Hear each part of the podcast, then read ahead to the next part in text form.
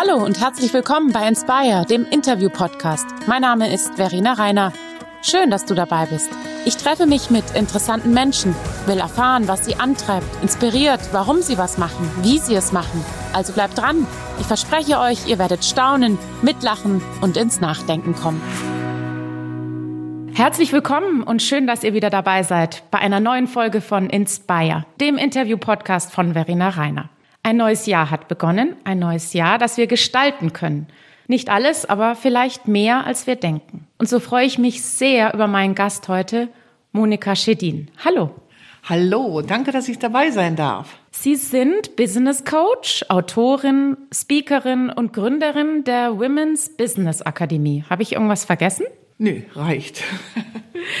Zu Beginn ihrer beruflichen Laufbahn waren sie erfolgreiche Managerin in Unternehmen und haben sich dann vor mehr als zwei Jahrzehnten selbstständig gemacht. Ein mutiger Schritt. Gab es da einen Auslöser dafür? Ja, ich bin ja so eine Zielefrau, dass ich halt sagte, ich wollte unbedingt mal in München landen und ich wollte mich unbedingt mal selbstständig machen und habe aber lange gesucht, was ist denn die Idee, die es lohnt. Und irgendwann war der Zeitpunkt da und dann bin ich einfach losgelegt. Gerade zum neuen Jahr nehmen wir uns ja vor, in unserem Leben was zu ändern. Also gelassener zu werden, mehr Sport zu treiben, abzunehmen, aber vielleicht auch im Job neue Wege zu gehen. Wie viel davon setzen wir denn dann eigentlich um? Gerade so die guten Vorsätze ist ja jetzt natürlich absolut die Saison dafür. Und es gibt Zahlen, die sagen, 40 Prozent der guten Vorsätze werden tatsächlich in die Tat umgesetzt. Finde ich gar nicht so wenig. Habe ich auch gedacht. Ich denke, oh, das ist ja was ganz anderes, als ich ein Gefühl hatte. Allerdings muss man dazu sagen, dass nur 20 Prozent tatsächlich langfristig in die Tat umgesetzt werden. Die anderen fallen vorher schon vom Pferd. Aber auch 20 Prozent ist schon richtig viel. Und was man einfach wissen muss, ist, es gibt sowas in so eine Regel wie, es braucht ungefähr 100 Tage, bis unser Körper, unser Geist verstehen, oh, sie meint es völlig ernst mit diesem Laufen. Und in diesen 100 Tagen diskutiert unser Körper noch mit uns und sagt, mein Gott, ähm, das Wetter ist doch nicht so schön und es ist glatt und wenn du dir die Knochen brichst im Januar. Aber nach diesen 100 Tagen haben wir neue Gewohnheiten geschafft. Ne? Dann hat der Körper verstanden, sie meint es völlig ernst und Diskussion lohnt sich nicht. Genau, das andere ist, dass es ungefähr fünf bis acht Versuche im Durchschnitt braucht. Und ähm, das ist also völlig normal. Dann sind wir nicht gescheitert, wenn wir drei oder viermal probiert haben, sondern wir sind einfach gescheitert. Also ganz konkret stelle ich mir jetzt vor, ich möchte mehr Sport machen, melde mich im Fitnessstudio an oder in einem Sportverein oder will laufen gehen. Das heißt, ich brauche allein schon mal ungefähr drei, vier, fünf Wochen, wo ich einfach die Zähne zusammenbeißen muss. Also wir haben ja ein Ziel hinter dem Ziel. Unser Ziel ist ja nicht ins Fitnessstudio zu gehen, huch, jetzt habe ich ja gewackelt, sondern das Ziel ist ja, ich will, was weiß ich, gesund, äh, sexy, ich will in die Jeans vom letzten Jahr reinpassen. Also es hat ja mit ganz was anderem zu tun. Und dann muss ich gucken, wie kann ich dieses Ziel erreichen, sodass der Weg mir schon Freude macht. Und das braucht ein bisschen ausprobieren. Und äh, soll ich mich da irgendwie zum Beispiel selber belohnen oder wie, wie schaffe ich das am besten? Ich würde mal gucken, wer macht das, was für mich sich gut anhört. Und ich wollte immer, ich gebe ein Beispiel von mir, ich wollte immer, mein Bruder ist Marathonläufer und ich wollte unbedingt einen Marathon laufen. Ich habe es dann irgendwann mal mit viel Mühe und Not geschafft, 25 äh, Kilometer, also einen Halbmarathon zu laufen. Gott, stimmt überhaupt nicht. Ich habe einen 10 Kilometer Lauf, aber ich bin ins falsche Tor eingelaufen. Ich habe also eine Urkunde für einen Halbmarathon in einer sensationellen, neidisch machenden Zeit. Und habe mir dann aber noch meine ordentliche Urkunde abgeholt. Aber um ehrlich zu sein, war ich immer happy, wenn ich anschließend frisch geduscht war. Also das heißt, das Joggen war, puh, war ich immer froh, wenn ich fertig war und habe das sehr lange durchgezogen und heute bewege ich mich jeden, jeden Tag. Ich gehe jeden Tag und mache meine 10.000 Schritte. Und wenn ich mal nicht ganz so fit bin, dann gehe ich diese 10.000 Schritte auch, aber einfach gemächlicher. Und darum geht es, dass man herausfindet, wie macht mir der Weg schon Spaß und mir macht der Spaß, indem ich zum Beispiel Podcasts höre. Ich liebe es. Ja, und dann muss man sich manchmal vielleicht auch realistisch sagen, es ist nicht das schnelle Rennen, Joggen, sondern für mich passt eben eher das langsame, dafür ausdauernde laufen, oder? Man muss sich da, glaube ich, auch mal selber spiegeln, was kann ich überhaupt?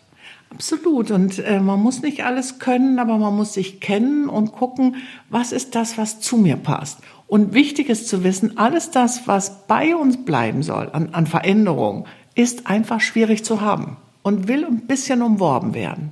Jetzt sind so gute Vorsätze wie mehr Sport machen oder sich gesünder ernähren das eine. Aber viele von uns beschäftigen, glaube ich, ganz viel größere Fragen und Entscheidungen, nämlich im Beruf oder in der Partnerschaft. Und als Business Coach kommen ja auch viele Menschen zu Ihnen, um sich da, um da Veränderungen zu suchen. Was sind denn da so die häufigsten Fragen, mit denen die Menschen zu Ihnen kommen? Menschen wollen ja per se nicht unbedingt äh, Veränderungen, weil wenn es gut läuft, dann sind wir ganz happy, wenn wir diesen Zustand einfach behalten können. Danke, ja. Was auch in Ordnung ist. Da schließe ich mich übrigens überhaupt nicht aus. Und dann ist es aber so, dass es meistens die negativen Dinge bringen uns dazu, was zu verändern. Ein Chef, mit dem die Chemie plötzlich nicht mehr stimmt. Dass ich halt mein Zuhause gar nicht mehr sehe, weil ich so unfassbar viel arbeite, weil ich plötzlich wegen der x-ten Umstrukturierung drei Jobs irgendwie habe. Dass ich Führungskraft geworden bin und habe mir das aber viel einfacher äh, vorgestellt und die Mitarbeiter sagen, no, nee, tue ich nicht und so weiter. Also meistens sind die Anlässe für Veränderungen negative Dinge, die ich nicht mehr haben will. Und dann aber zu gucken, äh, was bedeutet das und dieses hinzu, also was sind denn Ziele, Wünsche, Träume, was gibt mir Sinn, das kommt später erst. Erstmal muss das Negative irgendwie weg oder bearbeitet oder umtransformiert werden. Aber ich glaube dann der erste, also wir spüren diese innere Unzufriedenheit, aber ich glaube dieser erste Schritt dann zu sagen, ich verändere auch was, der ist doch immens schwer, oder? Ja, und da braucht es leider einfach genug Schmerzgrenze. Genau das, was wir nicht wollen, aber ohne diese Schmerzgrenze würden wir meistens nichts verändern. Ich glaube nämlich auch, wir haben die Tendenz, einfach abzuwarten oder wir sagen, der Alltag ist so trubelig, ich komme gar nicht zum Nachdenken oder nehmen wir vielleicht auch manchmal unser Leben einfach gar nicht in die Hand. Wie finde ich denn jetzt heraus, was ich wirklich will? Ja, der erste Schritt ist erstmal zu gucken, was will ich nicht mehr. Das ist schon oft schwer genug. Ne? Aber es ist einfacher als der zweite Schritt zu sagen, was will ich stattdessen? Und dann braucht es ein paar Fragen wie, wer ist schon da, wo ich hin will? Was ist die eine neue Sache, die ich im neuen Jahr machen will? Was habe ich noch nie gemacht? Wen beneide ich im positiven Sinne? Was würde ich mir nie verzeihen, wenn ich es nicht angegangen bin? Dann sowas wie so eine äh, Löffelliste, also eine Liste, die ich erstelle mit Dingen, die ich tun will, bevor ich den Löffel abgebe. Solche Sachen. Das sind einfach Fragen, die einen dazu hinführen sollen, ja, wo will ich, wo will ich hin? Das geht dann über, auch über den Kopf. Und dann gibt's halt so Techniken. Letzte Woche hatte ich ein Vision Board Seminar. Das heißt, da waren zehn Leute damit beschäftigt, tatsächlich, es gab so eine kleine Einweisung, äh, ne, Ziele, Wünsche und so weiter. Und dann haben wir geklebt. Das heißt, Bilder aus Magazinen herausgesucht und auf einem ziemlich großen Karton geklebt. Und dann ging es um das Jahr 2022 oder 2025, um, um einfach eine Idee zu haben, wo will ich da landen. Und dieses Bildersuchen, Bilder repräsentieren Gefühle. Und das ist eine wahnsinnig hilfreiche Methode. Und dann entsteht eine große Collage und ich fange an, plötzlich zu träumen oder mir was konkreter vorstellen zu können, oder? Und Wünsche sind Vorboten unserer Fähigkeiten, sagt äh, Goethe schon, weil wir wünschen uns in der Regel das, was wir auch zu leisten imstande sind. Das größte Problem meiner Kunden ist nicht die Kompetenz. Ich habe es mit sehr klugen, sehr kompetenten Menschen zu tun, ausschließlich. Das größte Problem ist Vorstellungskraft. Weil wir vom Leben einfach auch die Erfahrung haben, Mensch, wir probieren dies aus, das aus und ähm, das funktioniert nicht alles so, wie wir uns das gedacht haben. Und dann denken wir, jetzt müssen wir ganz kleine Brötchen backen. Und genau das Gegenteil ist der Fall. Endlich wieder zu lernen, größenwahnsinnig zu denken. Dann kommt eh das Leben und äh, zeigt uns, was Realität ist. Aber wenn wir zu klein denken, haben wir schon gar keine Lust mehr anzufangen. Es gibt so einen klugen Spruch, der hieß, träume nicht dein Leben, sondern lebe deinen Traum. Also so ein bisschen zu träumen anfangen. Absolut. Und zwar groß. Groß und die meisten Leute denken dann immer sofort in aber. Hm, ja, aber erst, ne, meine Kinder müssen noch zur Schule oder hm, die Eltern sind jetzt pflegebereit oder oder. Und das ist das Leben Also wir kriegen ganz viele Dinge geschickt, die uns davon abhalten, das zu tun, was wir tun sollten oder wollten. Und es ist ganz gut, das Leben als so eine Art Rätsel zu betrachten, wo Aufgaben gelöst werden. Und kaum haben wir es uns ein bisschen kuschelig gemacht und es funktioniert, dann schickt das Leben uns neue Aufgaben. Und wenn wir aber die Haltung so, dass wir sagen, okay, das ist wie so ein Rätsel und ich löse das und aus einem Problem ne, mache ich jetzt nicht so, dass ich im, im Kummerloch versinke, sondern dass ich sage, okay, liebes Problem, ich habe dich zwar nicht gerufen, aber da bist du nun. Und jetzt geht's mir darum, wie, was mache ich aus dieser Situation, so mies wie sie gerade ist, dass es nachher besser ist, als es vorher gewesen ist. Und jetzt muss ich da noch mal einhaken. Schauen wir uns mehr die Situation an, wie sie jetzt ist und sagen und nehmen die auseinander? Oder sind Sie doch eher jemand, der sagt, nee, jetzt erst mal träumen? erstmal nach vorne schauen, wo will ich in zwei Jahren sein? Ist eine Frage der Reihenfolge. Also auch, obwohl ich sehr geübter Coach bin, passiert es mir auch wie all meinen Kunden, wenn eine Situation ist, wo, äh, wo erstmal Probleme ins Haus kommen, dann bin ich erstmal extrem verärgert, verschnupft und stinksauer. Und das, diese Gefühle, da gibt's auch keine Abkürzung für. Die gilt es erstmal anzunehmen und ich bin jetzt geübt und ich gebe mir ein Budget, dass ich sage, okay, ist das jetzt ein kleiner, großer oder mittlerer Ärger oder Problem und dafür gebe ich mir ein Budget, dass ich sage, kleiner Ärger, zehn Minuten und dann muss gut sein oder großer, richtig großer Ärger, zwei Tage, zwei Nächte und dann ist wieder der Fokus auf Probleme, äh, Quatsch, auf Lösungen.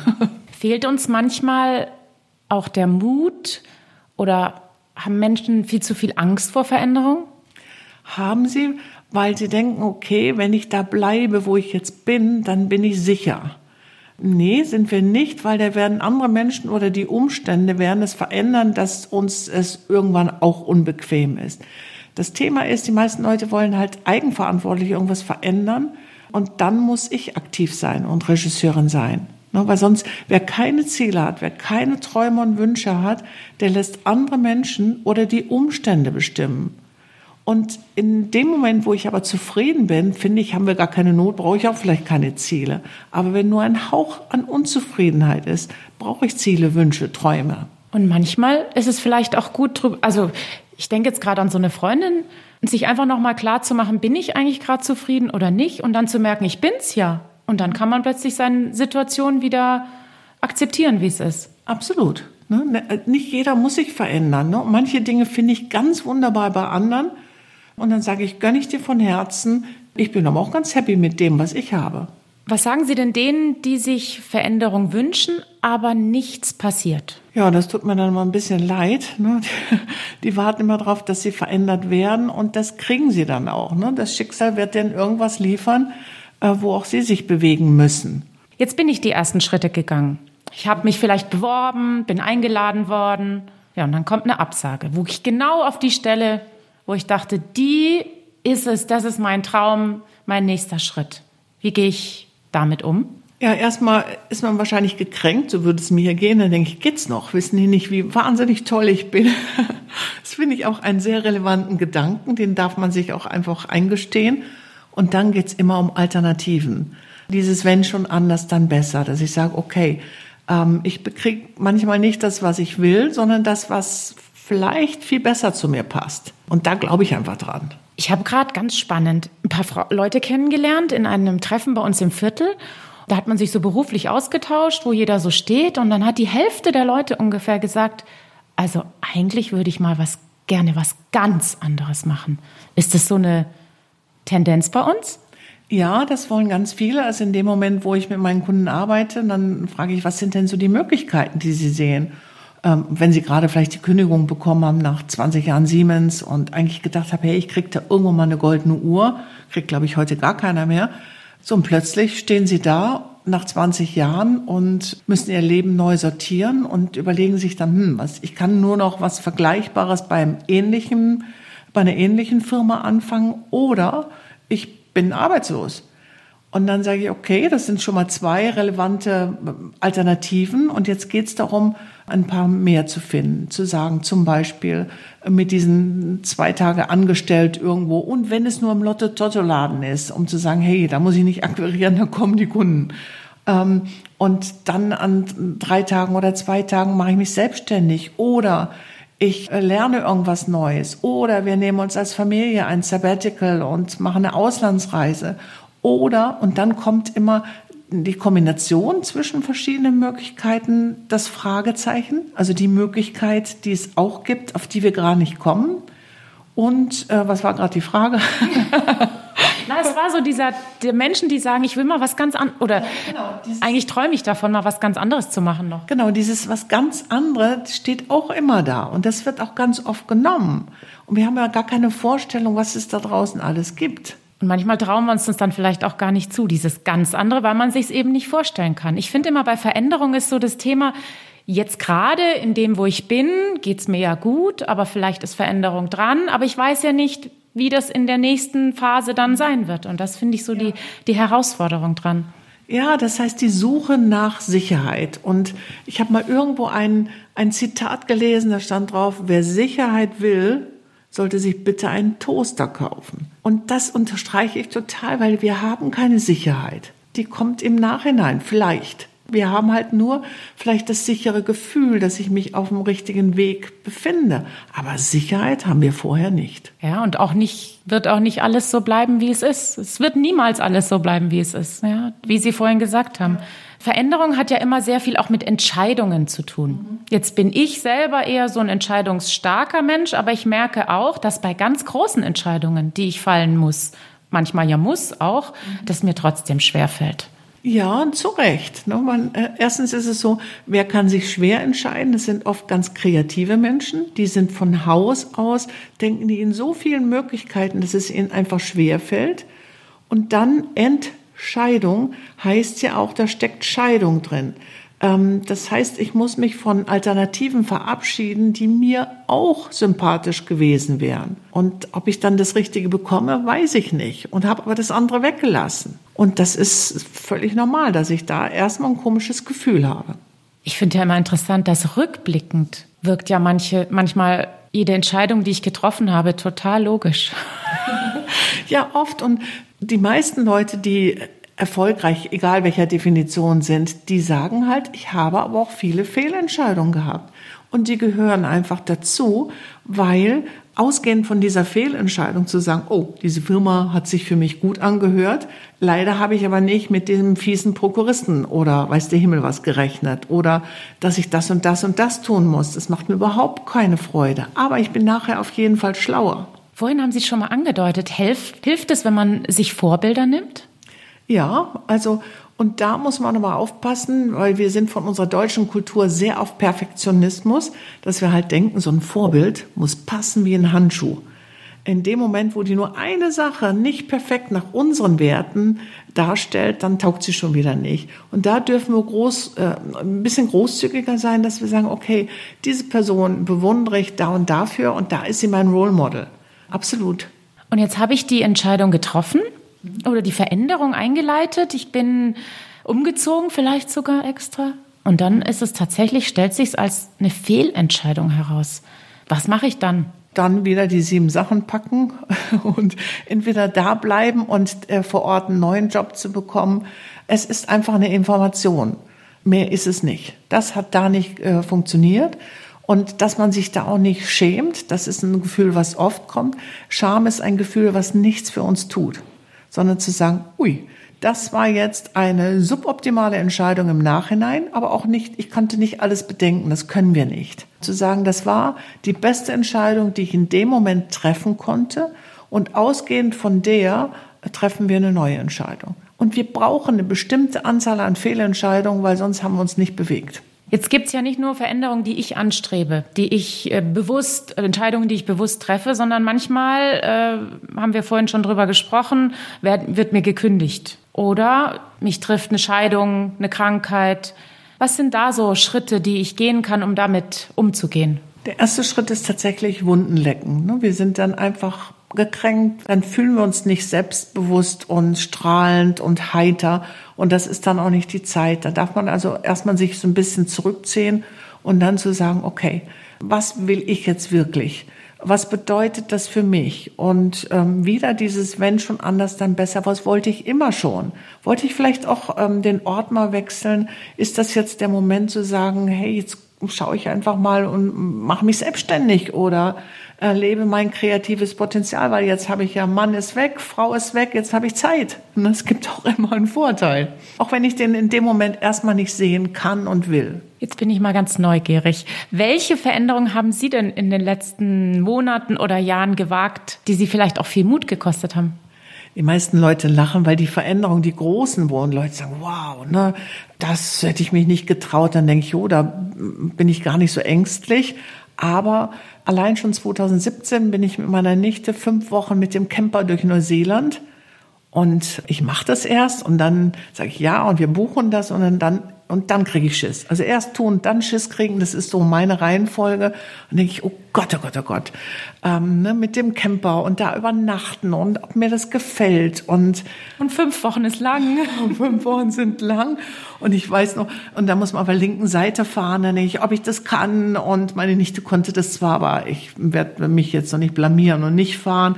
Und dann mussten wir unterschreiben. Und da stand drauf, wir sind, äh, mussten unterschreiben, dass wir nicht versichert sind gegen Umkippen.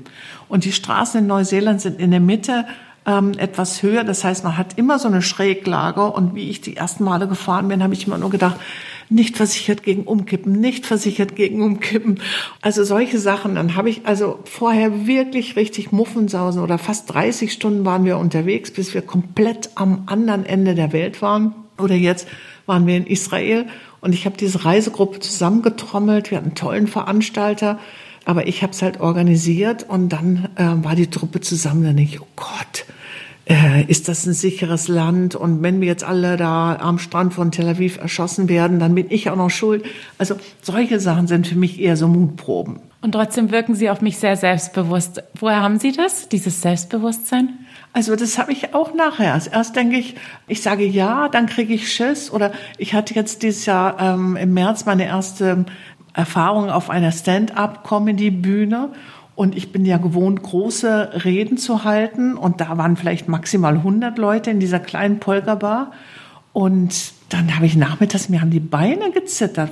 Und dann hilft's aber nicht raus. Und oft sagen meine Kunden, und das, da tappe ich mich selber, bevor ich das oder das oder das mache, brauche ich erst mehr Selbstvertrauen. Und dann sage ich, wo soll das Selbstvertrauen denn herkommen? Das kann ich mir nicht anlesen, das kriege ich nicht vererbt, das kann ich in keinem Seminar lernen. Selbstvertrauen ist immer eine Überwindungsprämie zwischen entscheiden, tun und als Belohnung kommt dann Selbstvertrauen. Aber es darf nicht die Voraussetzung sein. Mut ist nicht die Abwesenheit von Angst, sondern es ist einfach eine andere Reihenfolge. Jetzt haben Sie gerade von Israel gesprochen, mit der Reisegruppe, wo Sie dort waren. Ich war ja auch schon mehrmals in Israel und bin total begeistert von dem Land und den Leuten. Warum sind Sie denn gerade nach Israel gefahren? Weil das ist ja, wie gesagt, ein Land, wo man sagt, das ist äh, eigentlich gefährlich und so. Also der Impuls war, ich weiß leider den Vornamen nicht, also die Frau von Sami Malcho, die hier auch verschiedene Restaurants hat und die hat so geschwärmt von von Tel Aviv und sagt, das sind nur vier, viereinhalb Stunden von, von München. Und dann habe ich mir das so angeschaut und dann schreibe ich solche Sachen gar nicht auf meine Löffelliste, sondern bevor ich es aufschreibe, organisiere ich es gleich. Und wie war es dann? Es war ein Traum. Also das Land, Leute, Licht, die ganze Stimmung da in dem Land, oh, das war unfassbar schön. Also ich werde mit Sicherheit nicht das letzte Mal da gewesen sein. Hatten Sie Begegnungen oder mehr kulturelle Städten angeguckt oder? Sowohl als auch. Ich hatte eigentlich nur Tel Aviv auf der Agenda. Ich habe auch gar nicht verstanden, dass Jerusalem gar nicht so weit weg ist. Also waren wir natürlich in Jerusalem. Ich war einfach sehr erstaunt. Ähm, ich habe mir das ganz anders vorgestellt. Ganz, ganz anders, dass da alle möglichen Religionen irgendwie so eine kleine Nische ähm, vor Ort haben um das Grab Jesu. Ähm, das fand ich also erstaunlich, hätte ich nie so gedacht. Dann, wie viele Leute von ganz weit her kamen. Wir haben eine Reisegruppe aus Brasilien und wir haben einfach gequatscht. Die sind ganz weit gereist, um einfach da sein zu können. Und dann denke ich, mein Gott, und wir mit unseren viereinhalb Stunden. Und ich fühlte mich total sicher. Ging mir auch immer so, ja. Sie haben noch was sehr Spannendes gemacht oder machen es vielleicht sogar noch, gell? Sie haben begonnen, vor drei, vier Jahren den Jakobsweg von München aus zu laufen in Etappen. Warum? Also ich muss dazu sagen, und das ähm, ist von München bis an den Bodensee und ich bin bei Etappe 8 und ich werde die einzige Person sein, die dafür drei oder vier Jahre braucht. Ja, warum? Das ist eine gute Frage. Es hat mich einfach, hat mich einfach interessiert und viele Dinge mache ich, ohne genau zu wissen, warum. Also dieses vorher leben und nachher verstehen, das passt sehr gut zu mir. Und die ersten sieben Etappen bin ich übrigens nicht alleine gelaufen sondern ich habe das erzählt und dann gab es ganz viele Kunden, die gesagt haben, darf ich nicht mitgehen? Und so wurde das so ein unerwartetes Networking-Projekt. also ich bin alle Etappen mit jemand anders gelaufen. Es war ganz, ganz schön. Und die achte, das war eine Etappe, vor der ich wahnsinnig Angst hatte, weil eine Kundin mir erzählt hat, dass sie so eine Angst hatte. Es waren ganz viel äh, äh, Wasser, unbefestigte Brücken und äh, also sie hat das ganz, ganz äh, drastisch dargestellt. Und dann denke ich, oh mein Gott, will ich das wirklich gehen? Oder ähm, es gibt dann auch noch eine Seniorenvariante, die ein bisschen sicherer ist. Und dann habe ich gedacht, nein, ich werde mich jetzt nicht ins Boxhorn jagen lassen. Ich habe mich in den Zug gesetzt. Ich musste erst mal anderthalb Stunden anreisen bis zu der letzten Etappe. Und dann habe ich gedacht, ich werde doch jetzt nicht kneifen, bevor ich mir den Weg angeguckt habe.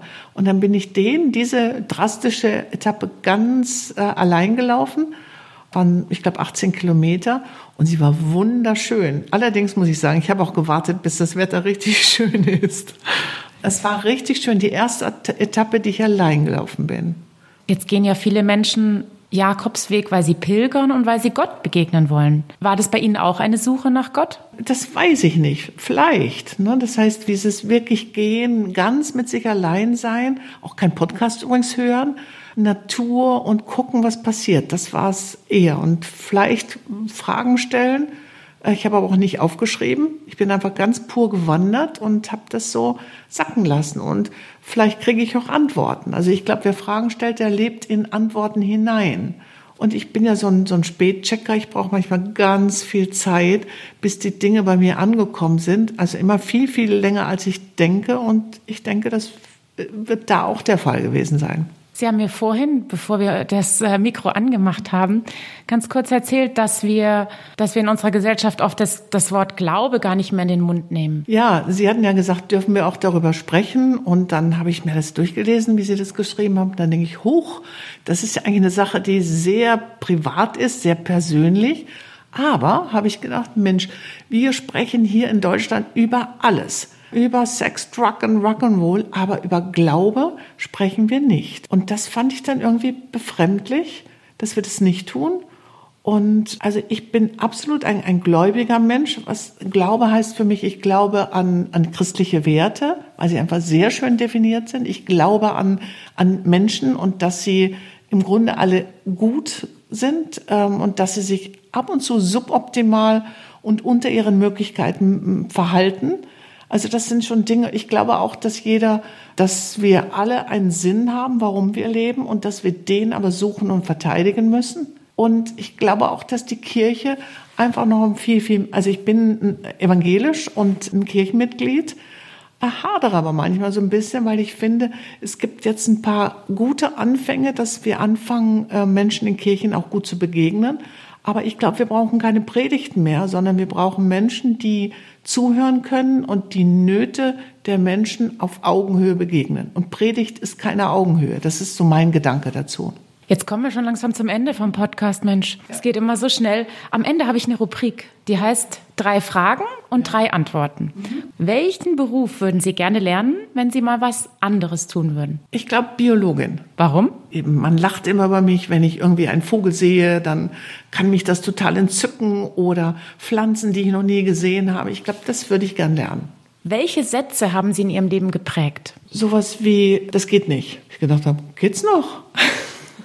Das hat mich erst recht motiviert, wenn jemand sagt, es geht nicht. Was haben Sie sich für dieses Jahr noch vorgenommen? Das sind so ganz verschiedene Sachen. Also auf der einen Seite gibt es ein paar Hochzeit, Familienfeiern, die mir total wichtig sind also meine Neuseeland-Nichte heiratet, dann äh, nehme ich einen Arbeitsurlaub. Da geht es darum, dass ich halt sechs Stunden arbeite an meinem neuen Buch und dann kommt der Arbeits, äh, der, der Urlaubsanteil.